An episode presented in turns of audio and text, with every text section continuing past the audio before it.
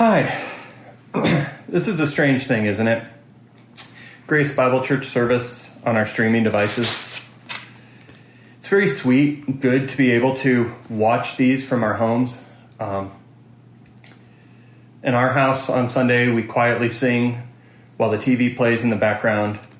We're not getting the experience of hearing other people drown our terrible voices out. Um, I do love to hear the NGM lesson the way that we're doing it right now, and I'm really encouraged to see Smed back preaching from his study. However, I miss you all. I miss seeing everyone walk through those giant tall doors with my cup of coffee in hand. I miss saying hi to many of you, as many as I possibly can. I miss teaching your kids in the kindergarten class.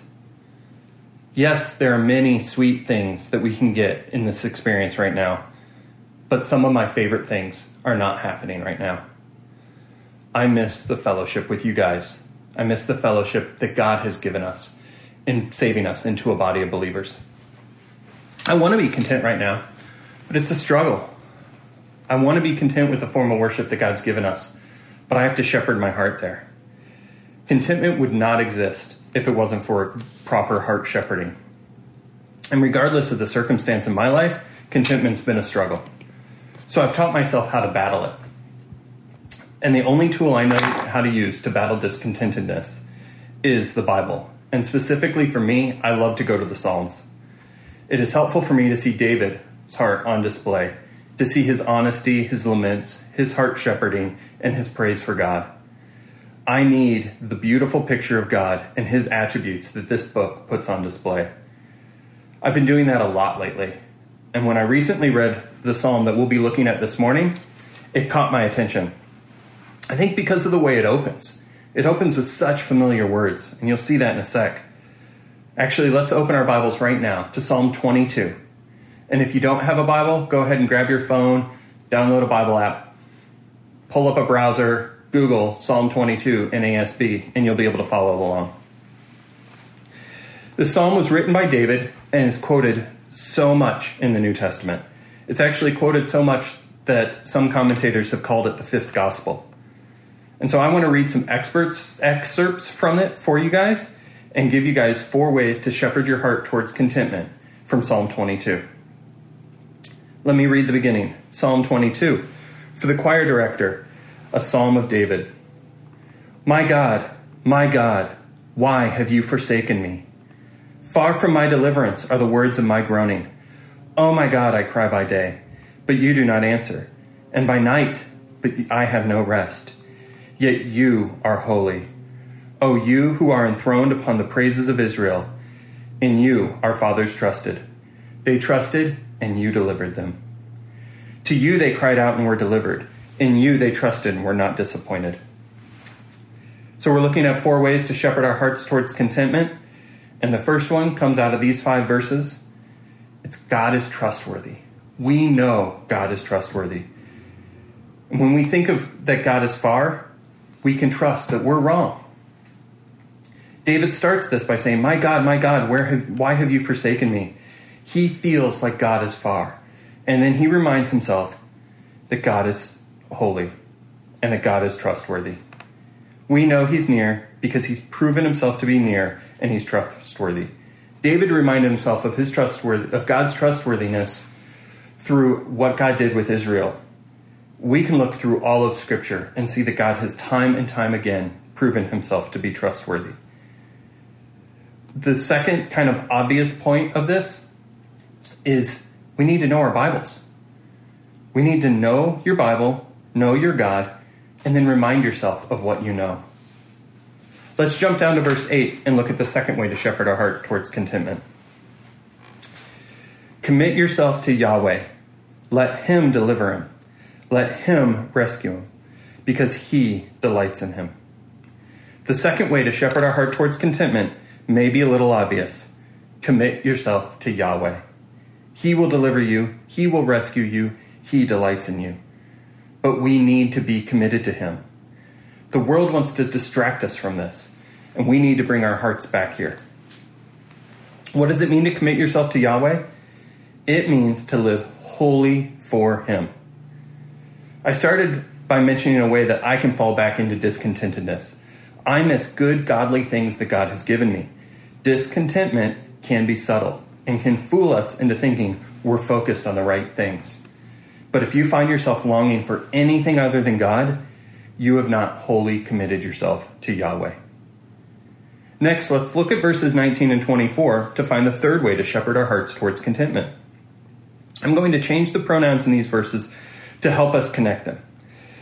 In between these verses, there's a transition of pronouns, and it makes it tricky to understand when you parallel them the way I'm going to do it.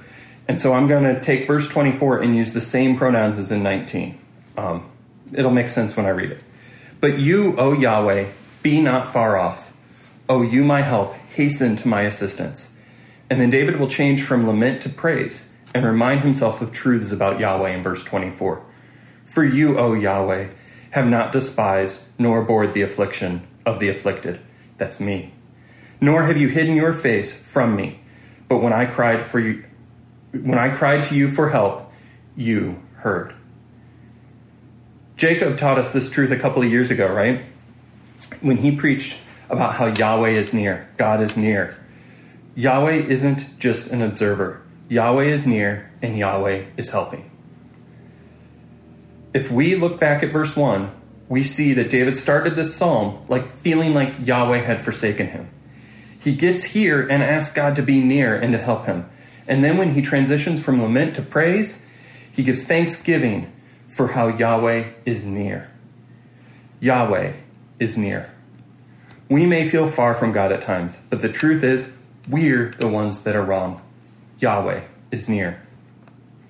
This leads me to the fourth way we can shepherd our heart towards contentment from Psalm 22, and it's not in this passage. It's Jesus on the cross when he quoted this verse. This is the most desperate cry in all of human history. In Psalm 26, Jesus was in the Garden of Gethsemane and he was begging God to remove the cup from him, the cup of wrath. Jesus knew that God would pour out his wrath on Jesus at the cross. And Jesus knew the purpose of this was so that he could be the substitute for our punishment that we deserved. Then, when then many believe that at the moment in, in chapter 27 of Matthew, when Jesus cries out, My God, my God, why have you forsaken me? He was bearing that wrath that we deserved. We can shepherd our heart towards contentment because we know that the worst thing that can happen to us was taken from us by Jesus at that moment.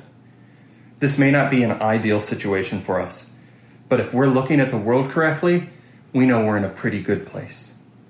We may feel at times like David that God has forsaken us, but Christian, you're flat out wrong.